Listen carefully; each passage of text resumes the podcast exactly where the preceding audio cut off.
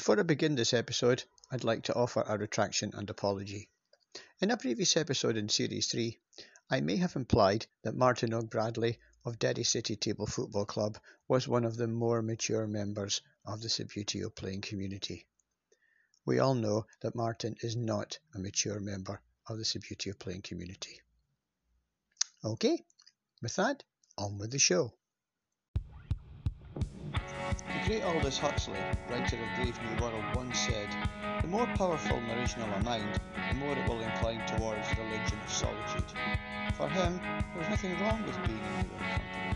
For him, it released the creativity he needed to come up with books like Eyeless and Gaza and his utopian classic Island. For many within the Subbuteo community, the lockdown brought on by the global coronavirus pandemic did little to change how they enjoyed the game. They carried on painting, collecting, possibly enjoying more time to do those things than they previously had. But for players, it was a different matter. Competition ceased and clubs stopped meeting. But for solo players, there was little change. In this episode of Finger Flickin' Good, we go in search of the most mysterious species in the Subbuteo landscape, the solo player.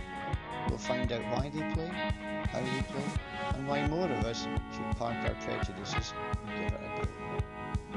All that and more coming up in this episode of Finger Flickin' Good.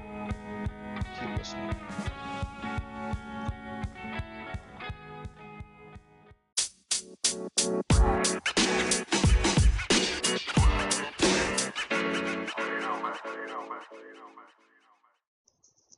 When Subbuteo was first launched in the U K in the aftermath of the Second World War, it was initially introduced to the market as a child's game, an opportunity for kids to recreate association football on the tabletop, but over the years it has developed many different facets, most of which have been addressed by this podcast: painters, collectors and stadium builders. What tends to be forgotten about in all the Facebook posts, tweets and YouTube videos that are produced by the online community are those that play the game. That strange breed that actually play Subbuteo, or table football, as it's more commonly known in these modern times. This final series of the podcast is dedicated to the people who play the game, and this first episode will concentrate on those who play the game on their own. All of our contributors, with the exception of one, are new voices to the podcast, but will be well known by many within the community. I started by asking them if they'd always played the game on their own. First up is Phil Marsden, who runs a popular Facebook group, Subbuteo Alive and Flicking, and who is on Twitter as at Subbuteo Alive. Um, yes, but also played with um, friends and my granddad when I was a child. But in between playing with those, then yeah, I used to play solo in between. I probably, I started playing in nineteen eighty-five, probably. I was about seven, I think then. Seven years old, found my dad's old set in the in the spare room. Um, but then, obviously, parents aren't always available to play. And so then in between, whenever there wasn't someone to play with, I would I would just play on my own with it. Um, yeah, so, so yeah, so as a child, I started playing solo. Sometimes family circumstances dictate in a way that makes playing solo unavoidable. Here's Carwyn Tuen, who can be found on Twitter as at Carwyn Tuen, explaining how he started young and continued into adulthood. Yes, is the short answer.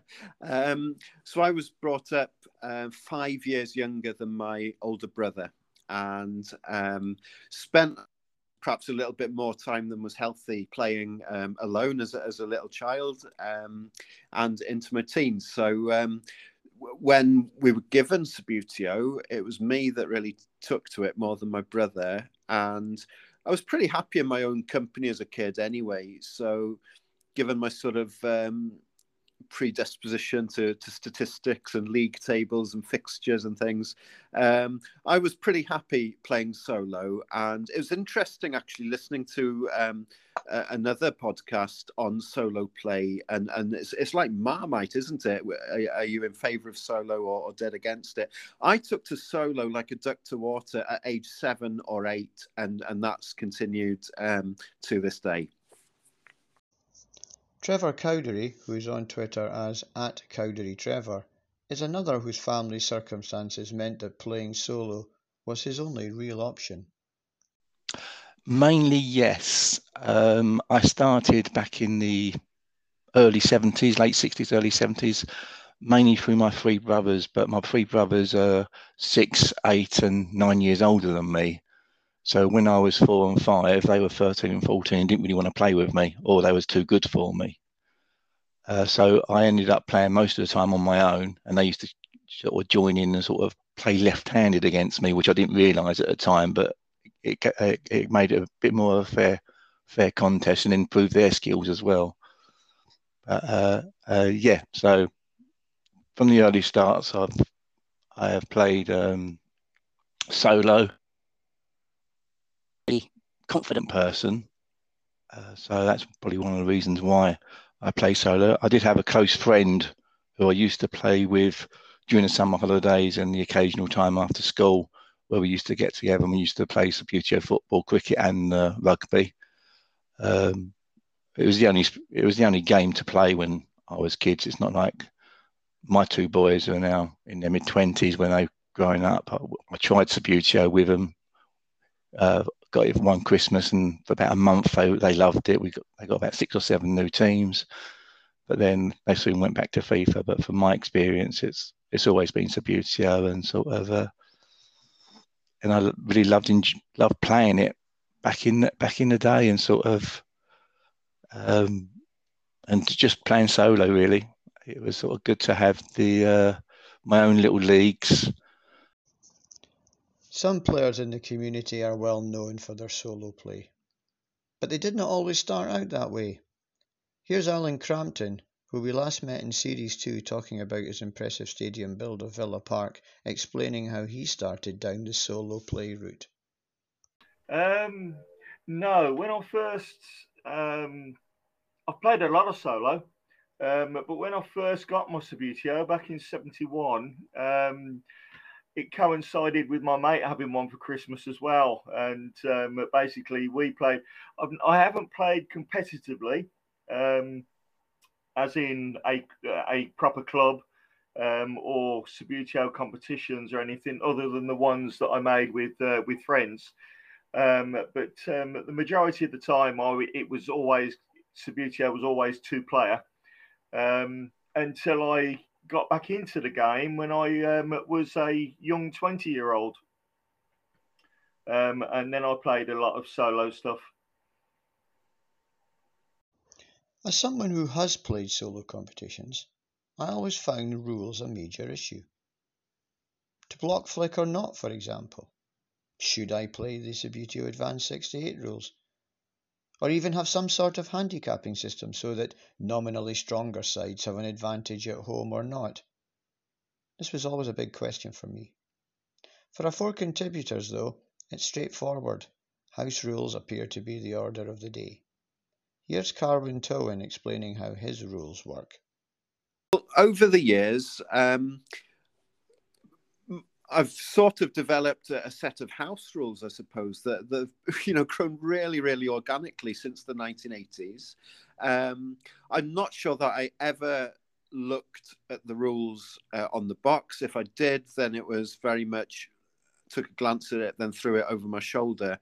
Um, although, yeah, when, when I was involved in, in village leagues and things with, with, with my mates, I think, yes, we'd, we'd pay a little bit more attention to the rule book then. But but in solo play, um, it's it's generally, um, you know, following the, the Subbuteo conventions, but but with little twists. So, for example, in when it comes to corners and free kicks, I'll tend to move players into position. You know, I'll create a defensive wall, put a man on the back post, man on the front post, to try and replicate what a corner situation or a free kick situation might look like in reality. So plenty of leeway there for, for moving defenders and attackers.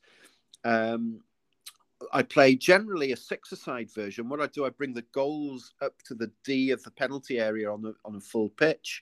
Um, so there's a little bit of um, grey area there as to where the whole of the goal line is, um, you know, and and the shooting area then is, is the halfway line.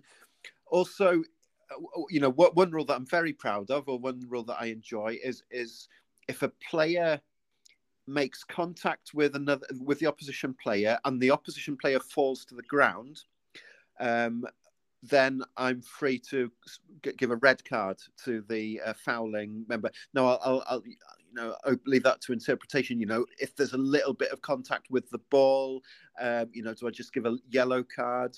Another one that's come in more recently with me, if if if there's a you know a, a foul that's a little bit dodgy, I'll give a yellow card, and then. If if the same team committed a yellow card offence, no matter which player it was, then that would turn into a red card for that team. So the red and yellow card system I've, I've developed completely uh, organically. Trevor Cowdery is another who has developed his own set of rules over the years. I play mainly my own house rules. Um, I uh, I have adapted it slightly to bring in some new rules. But offside is still the same as back back in the day. I mean, as Brian Clough used to say, if, he, if he's not on the if he's a, if he's not uh, on the if, if he's on the pitch, he's interfering with play because well, so he's he's offside. Um, sorry, I think I screwed that how, how to say that up, but sort of uh, I think you might know what I mean.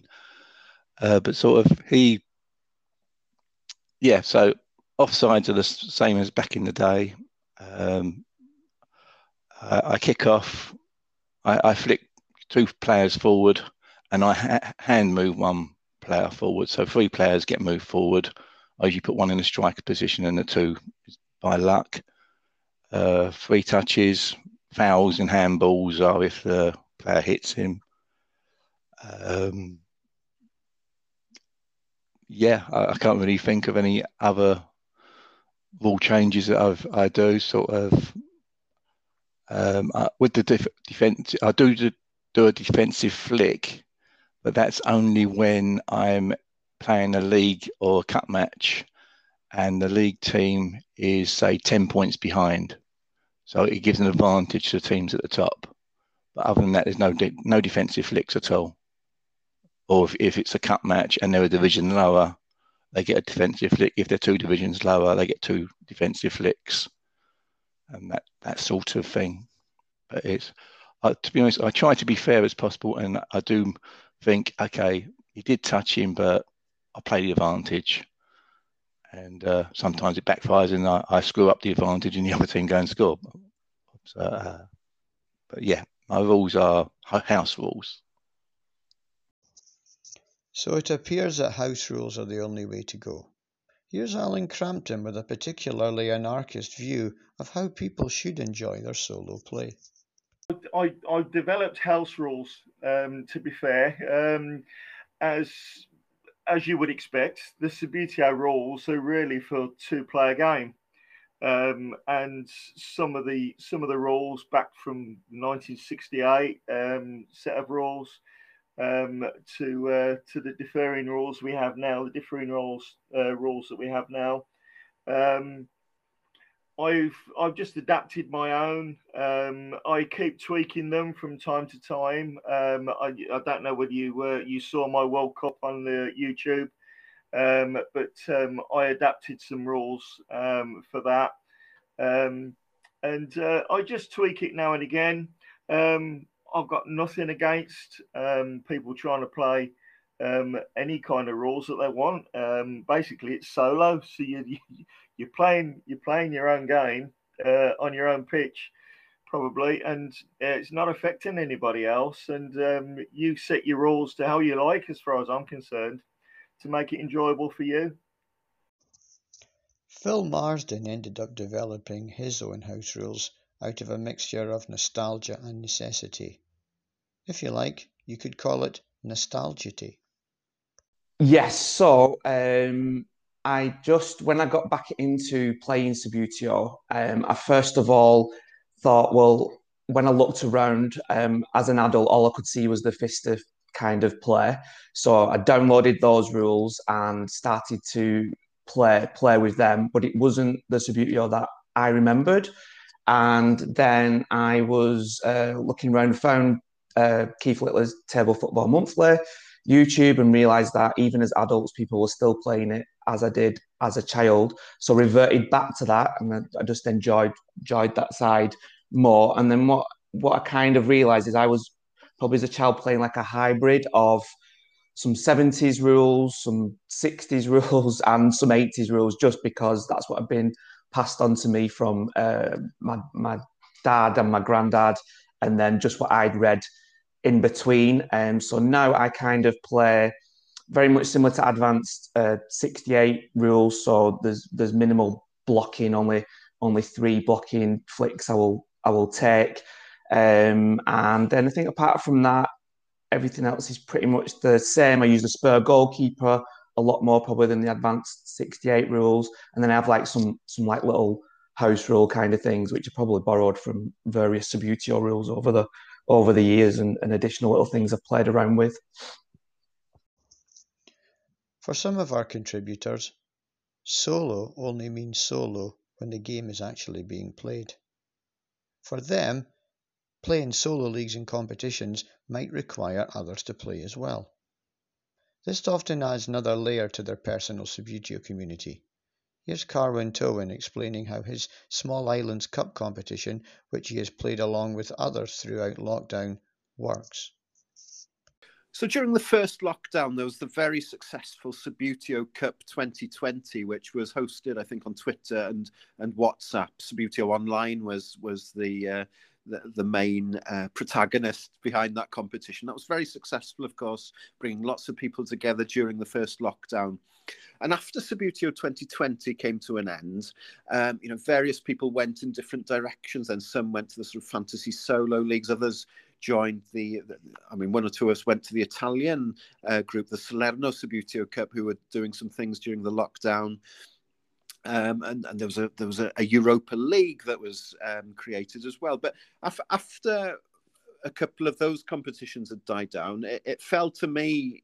To, to, you know, there's a group of us, five or six, having a chat, you know, what should we do next? And during that chat, it was on WhatsApp, and I said, well, what about the Island Cup?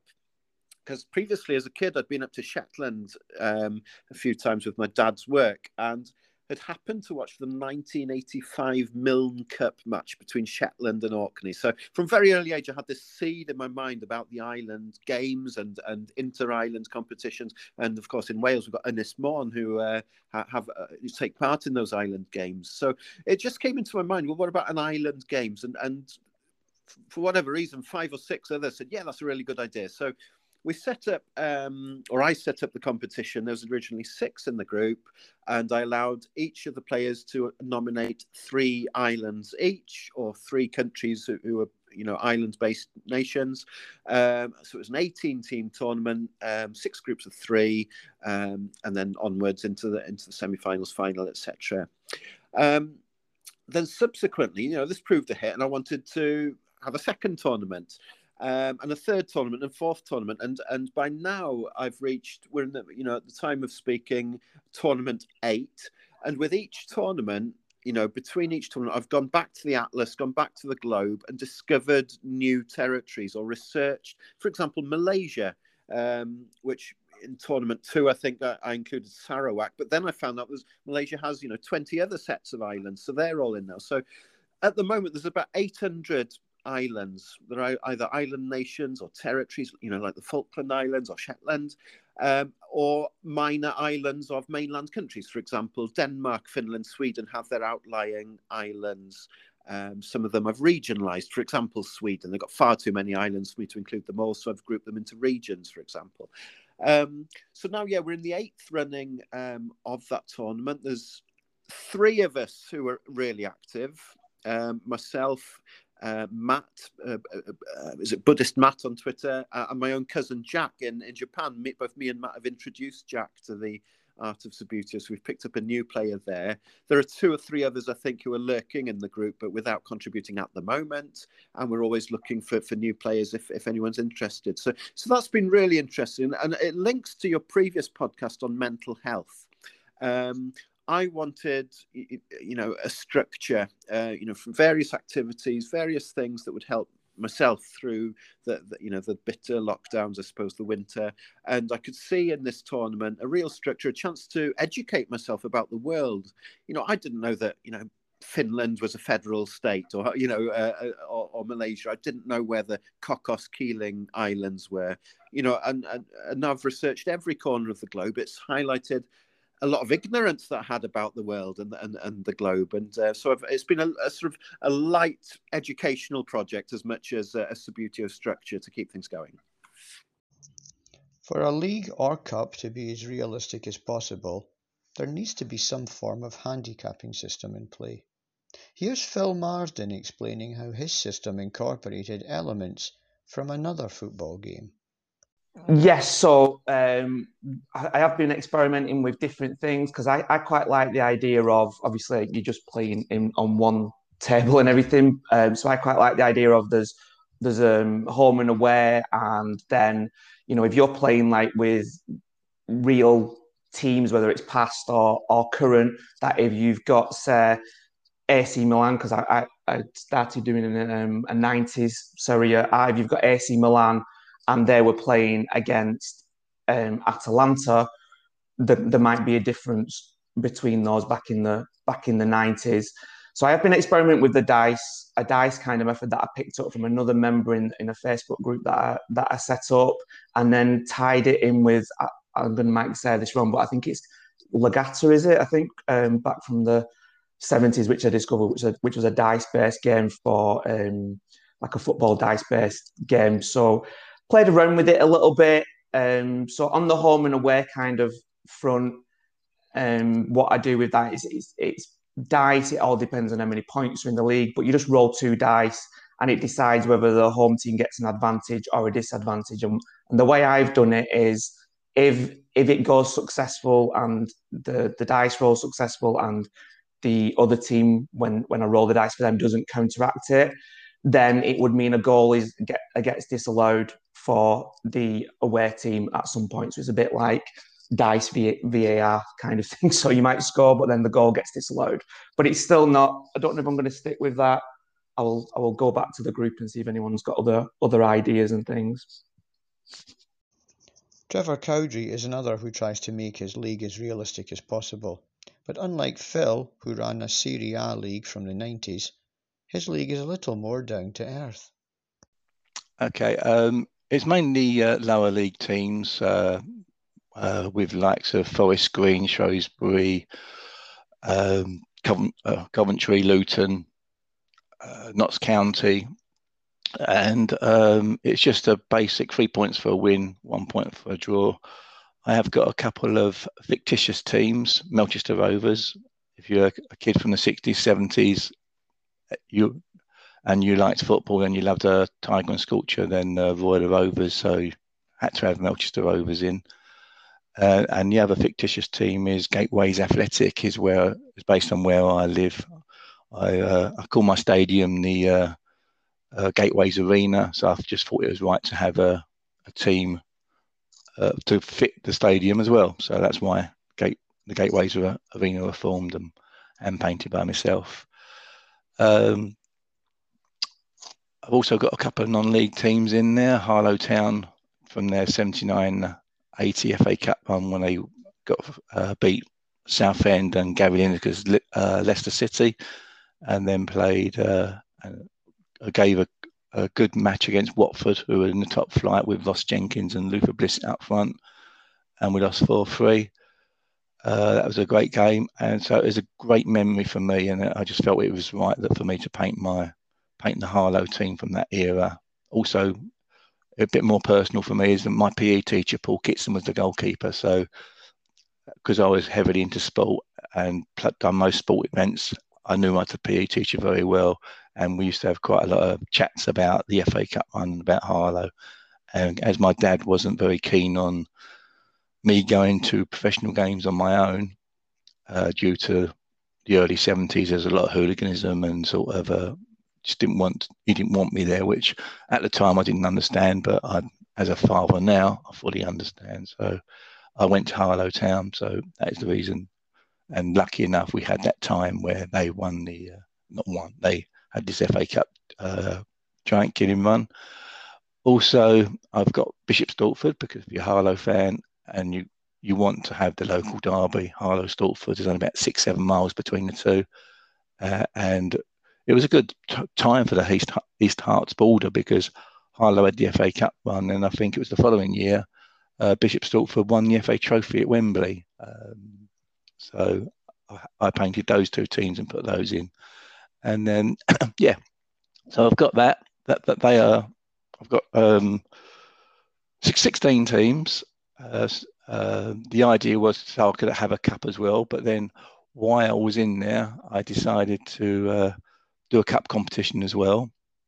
And uh, and I had to have, I, I thought of, right, let's bring some uh, non-league, I say non-league, I've already got non-league, I'll bring in some other lower league teams in and have a preliminary round to get them in. So I had uh, Kingstonian, Barnet, Scunthorpe, and uh, the other team, uh, the other teams have gone for me at the moment. But uh, I, I had eight teams, and then uh, the bottom. Then I had when it got to the, uh, the, the the final two, they played the bottom two in my league to see who came in. Unfortunately, the two teams in my league beat beat the preliminary round team, so it ended up as a straight sixteen from my league in the cup. Uh, and I'm halfway through that at the moment. Um, that's mainly because. Uh, time um work has become very very busy, and also i love i love watching uh most sport, and with the Olympics on, with the Euros on, um, just finding time to go out there and and and play has been uh, a bit been a bit difficult, trying to be fair to the wife as well, because sort of uh, she doesn't want to see, see me watching all the Olympics or watching all the uh, Euros and or the test matches and the hundred, and then okay, that's finished. I'm going to go now in the uh, annex to play Subbuteo. It's just not fair. So that's the reason I, it's on hold at the moment. But I'll I'll get back to it. But yeah, but it's basic on my basic rules. Sixteen teams play each other home and away. I think I'm about eleven or twelve games in, and uh, done the first round of the cup. Alan Crampton doesn't play solo Subbuteo in half measures. Through his website Subbuteo Passion dot com, he has run many solo tournaments, posting results, match reports, photographs and even match highlights on video. Earlier this year, he ran a very popular and ambitious Subbuteo World Cup that even had a qualifying competition beforehand. Here he is, telling us how it was all worked out. Yes, yeah. Um, basically, I had, um, obviously as you know, I've got a website. And um, I'll, I'll get the analytics from that, um, and I can see where the hits are coming from, what countries the hits are coming from. So I thought that I would use that first of all as a um, as a as the league, as the points league um, for um, for the countries, um, and obviously the highest twenty-four countries um, qualified for the World Cup automatically. And uh, and then the, all the other countries within uh, th the tournament. I think there was another. Um, ooh, I'm trying to think. It was about eighteen teams um, played in a knockout to um, to get the uh, the last six in the World Cup. Having a qualifying tournament takes solo competition to a new level. So I asked Alan if this had led to it taking longer than he had initially planned. I started the qualifying games in the November. And um, I finished the actual World Cup um, in February. So, um, and uh, the actual World Cup tournament, I played um, three or four games nearly every night. And obviously until the, um, the amount of teams in the competition dwindled a little bit. But I did it in the same format as the, uh, the World Cup in Russia. Having played a short solo cup competition earlier in the year, I can say in all honesty that it's quite easy to ensure impartiality, despite what others might say. And if you have a clearly defined set of rules, then the game does not favour one team over another. Here's Alan Crampton again, explaining how he was relieved to some extent when his rules worked and, spoiler alert, England didn't win his World Cup. Uh, I was absolutely gutted that day they lost. Um, it was... My fear initially was, God, I hope England don't go and win this, because everybody's going to be saying, oh, he's fixed it, you know. And so, but which is why I started to put them on YouTube, so people could see, you know, how how passionate I was for it, the the teams that I was actually playing with.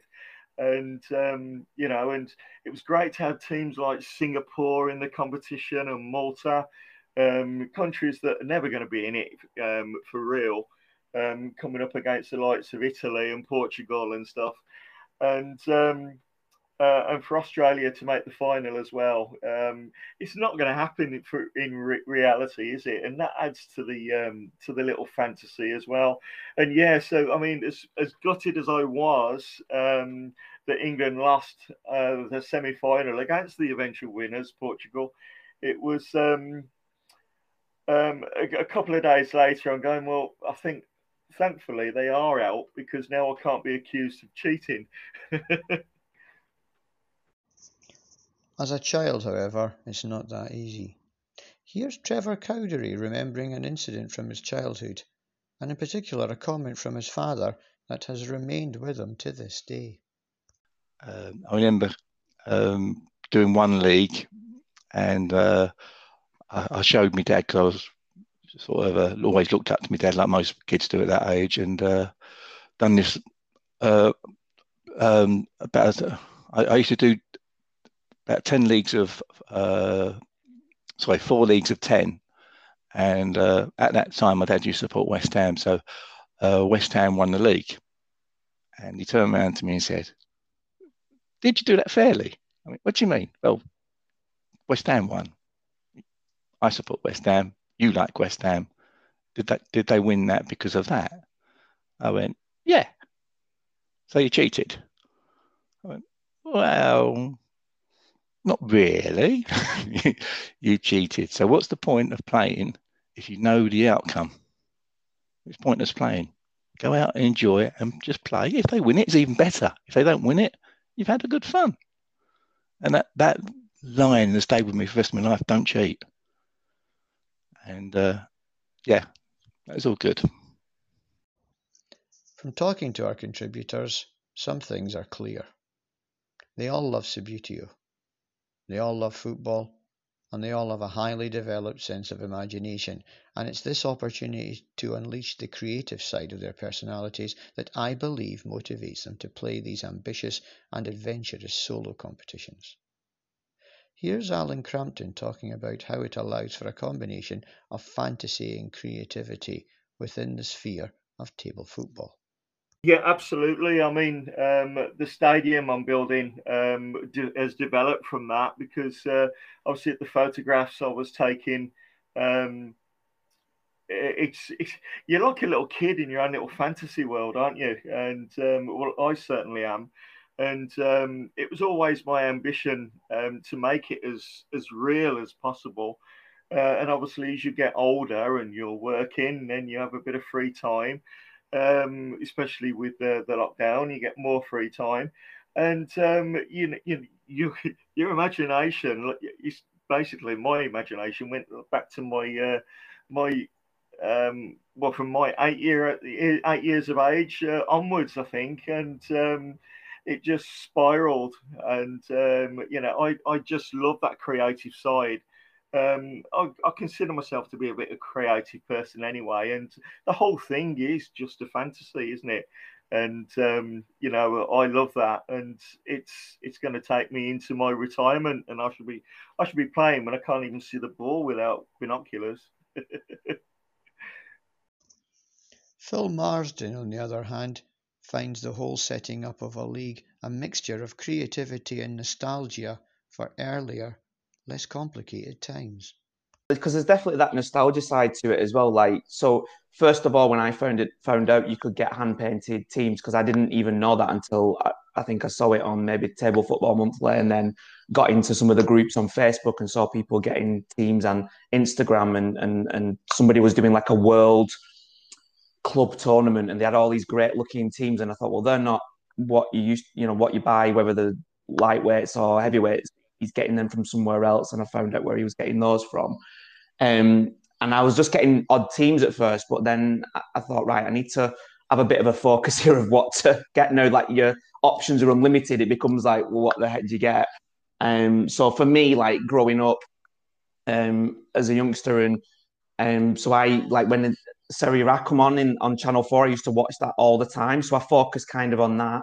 And then I thought, right, I'm going to get nineties Serie A teams and new league. So then there's the whole nostalgia behind that, and you remember all the great players, and you know, the teams and the and the kits and the memories you have as a kid from watching that. And and then when you post about it, you get other people commenting, going, "Oh, do you remember what what great squads those those teams have?" And forgot how many, you know, great players used to play. And like, I did a video using the actual intro from when it used to come on T V, and you know, so that that sparks nostalgia and memory. So it's definitely is.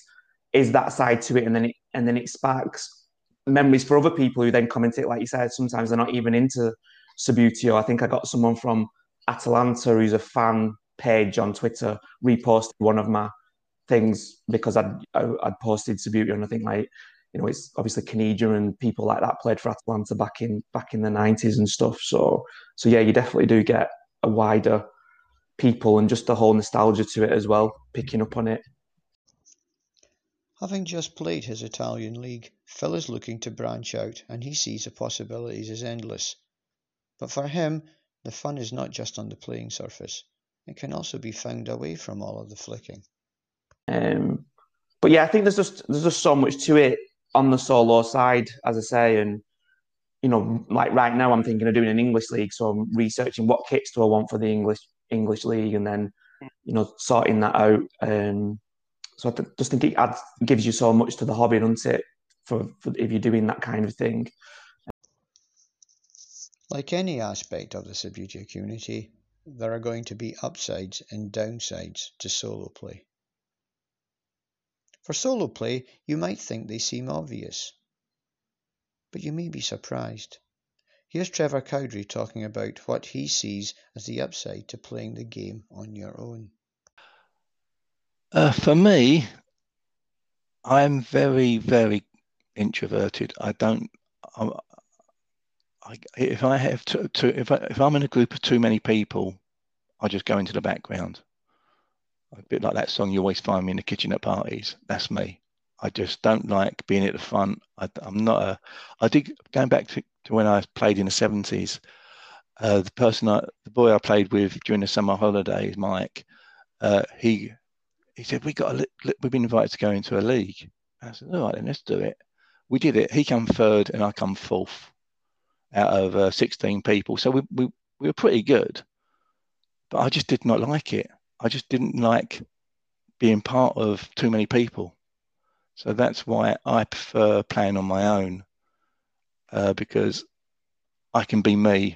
I don't have to put on this thing where... I don't know. I just, I'm just not confident with a lot of people around me. It's, I'm very, very shy.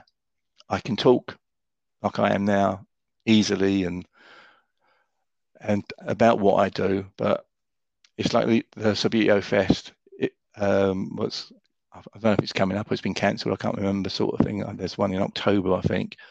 And the one in what's just happened, I assume happened in July. I'm not sure, but sort of if I went along, I, I, I'll be nervous outside and I'll probably end up not going in because there's too many people and I just don't like it.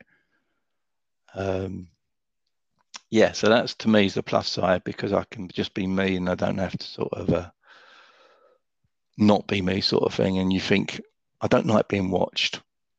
If I want to do something, I just want to go along and play. I want to do things and I want to do my own commentaries. It's like sort of... Uh,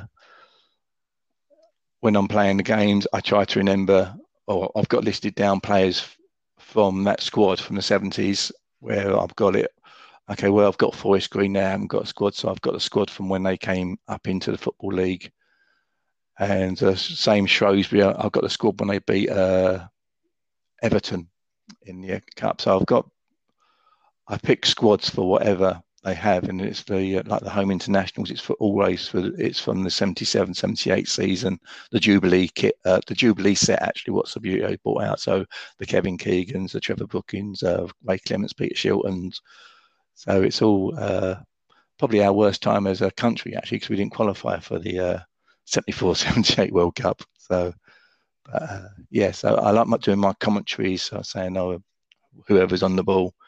And if I was in, if I had people in there, I couldn't do that. I'd be doing it in my head, but sort of, no, I, I one hundred percent for my solo play, and I don't have to sort of uh, talk to people.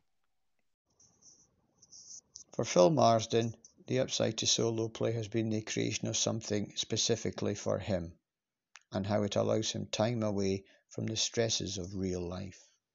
Yes, so the upsides for me playing solo is, especially when I, well, when I was a child, um, I just loved I loved Subbuteo. It was the thing that I really got got into, and um, I kept all my stuff back from then. And so obviously every Wednesday I used to go to my granddad's, and I used to play with my granddad.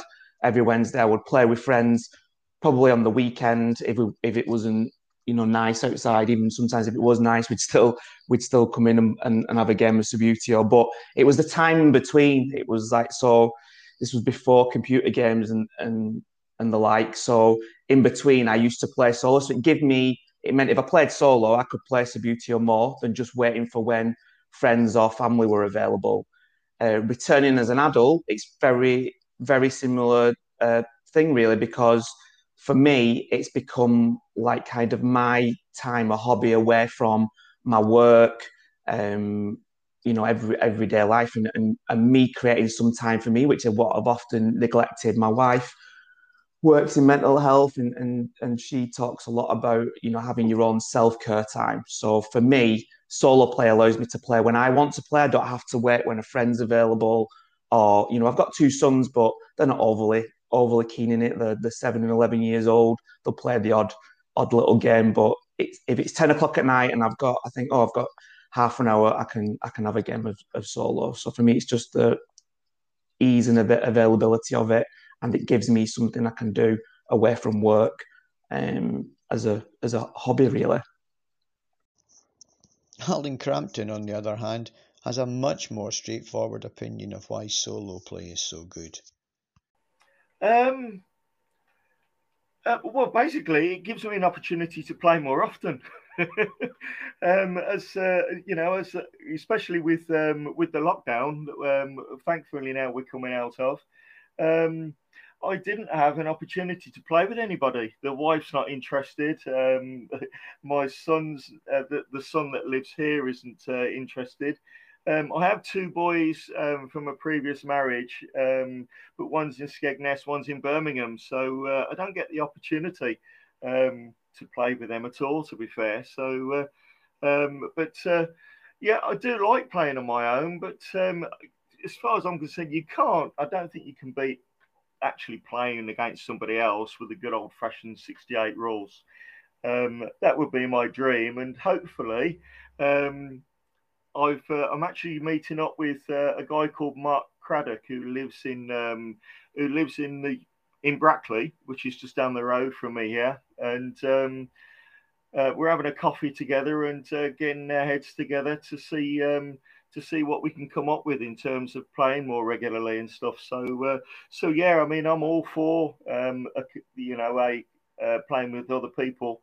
Um, it's just you don't get the opportunity so much.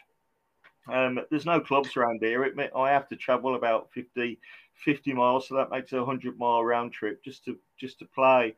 And um, and most of them also are for the um, the new um, the new rules with the flat bases. Um, and although I've got nothing against that either, uh, I enjoy playing um, solo uh, occasionally with those figures and bases. But um, for me, you still can't beat the old um, the old heavyweights. Carwyn Tuen, however, sees both advantages and disadvantages to playing Subbuteo on your own. The upside is it's completely um, flexible. You know, you make your own um, rules, you make your own competition, and nobody can judge you for what you're doing. You know, it's it's it's each to their own. And going back again to your previous podcast on on mental health, and, and with reference to one of the speakers in particular, there's no question in my mind um, that Subbuteo, being able to escape to Subbuteo sometimes, was a factor in how I coped with um, a difficult situation at home with, with my parents. I won't go into it too deeply, but um, looking back, I had a comfort blanket there at age, you know, uh, ten, eleven, twelve, thirteen, when, when things were, were kicking off a little bit at home. So, yeah, that sense of escapism um, and, and fantasy that I think we all need, I suppose, you know, um, and then... C- Coming then into, into lockdown then, again, being able to create a structure. This is what I enjoy doing. This is what I'm going to do. If anyone wants to join me, and, and, and uh, you know, luckily a few people did, then that's well and good. It, but it doesn't matter. It's not dependent on anyone else. In terms of the downside, I think with any solo hobby, and I would include geocaching in this. I'm, I'm quite a fan of geocaching, and um, I think the danger with any solo hobby is that you can, um, you know, there is that danger of loneliness. You know, spending too much time on your on your on your own, which I probably did, I think, as a kid, rather than, you know, socializing uh, a little bit more.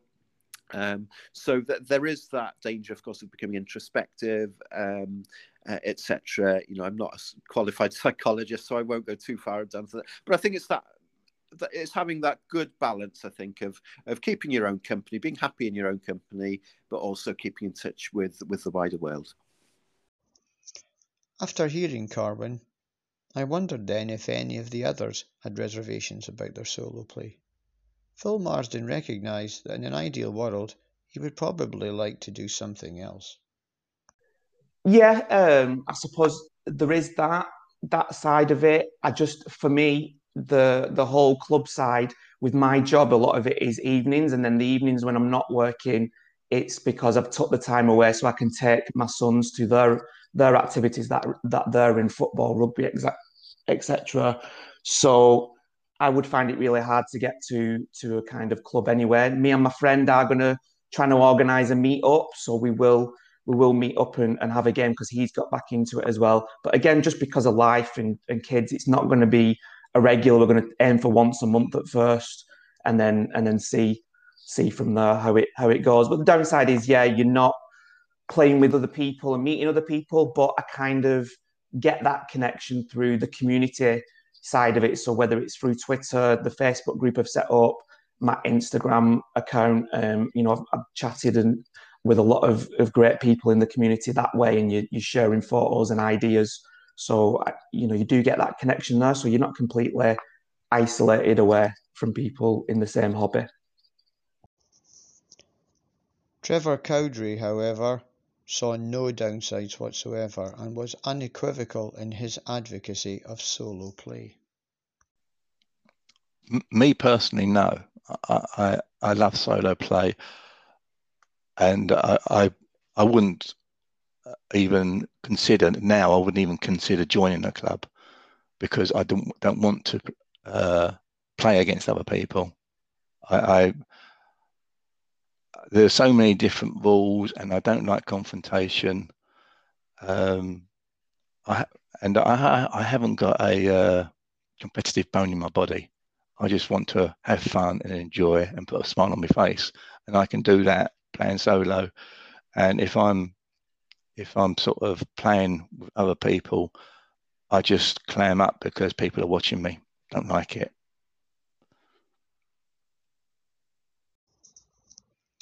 I hope you've enjoyed this whistle-stop tour around the world of solo Subbuteo play. It's an aspect of the community that intrigues me, and one with which I have some connection, having run solo competitions in the past during lockdown.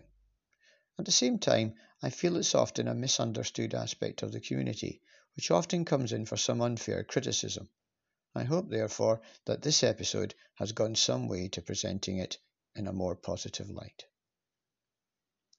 In the next episode, we'll be looking at a completely different aspect of playing the game. Next time on the podcast, we'll find out what it's like to be a club player. So if you don't want to miss the show, then subscribe to Finger Flickin' Good on Apple Podcasts, Spotify, Pocket Cast, Anchor, or wherever you get your podcasts. Finger Flickin' Good is an Airtime production. It's written and presented by me, Derry Care, with contributions from Trevor Cowdery, Alan Crampton, Phil Marsden and Carwyn Tuen. The theme music is Drive. It's written and produced specially for the programme by Campbell Eyre and the Preacher Appeal. Check them out on Apple Music, Amazon Music and Spotify.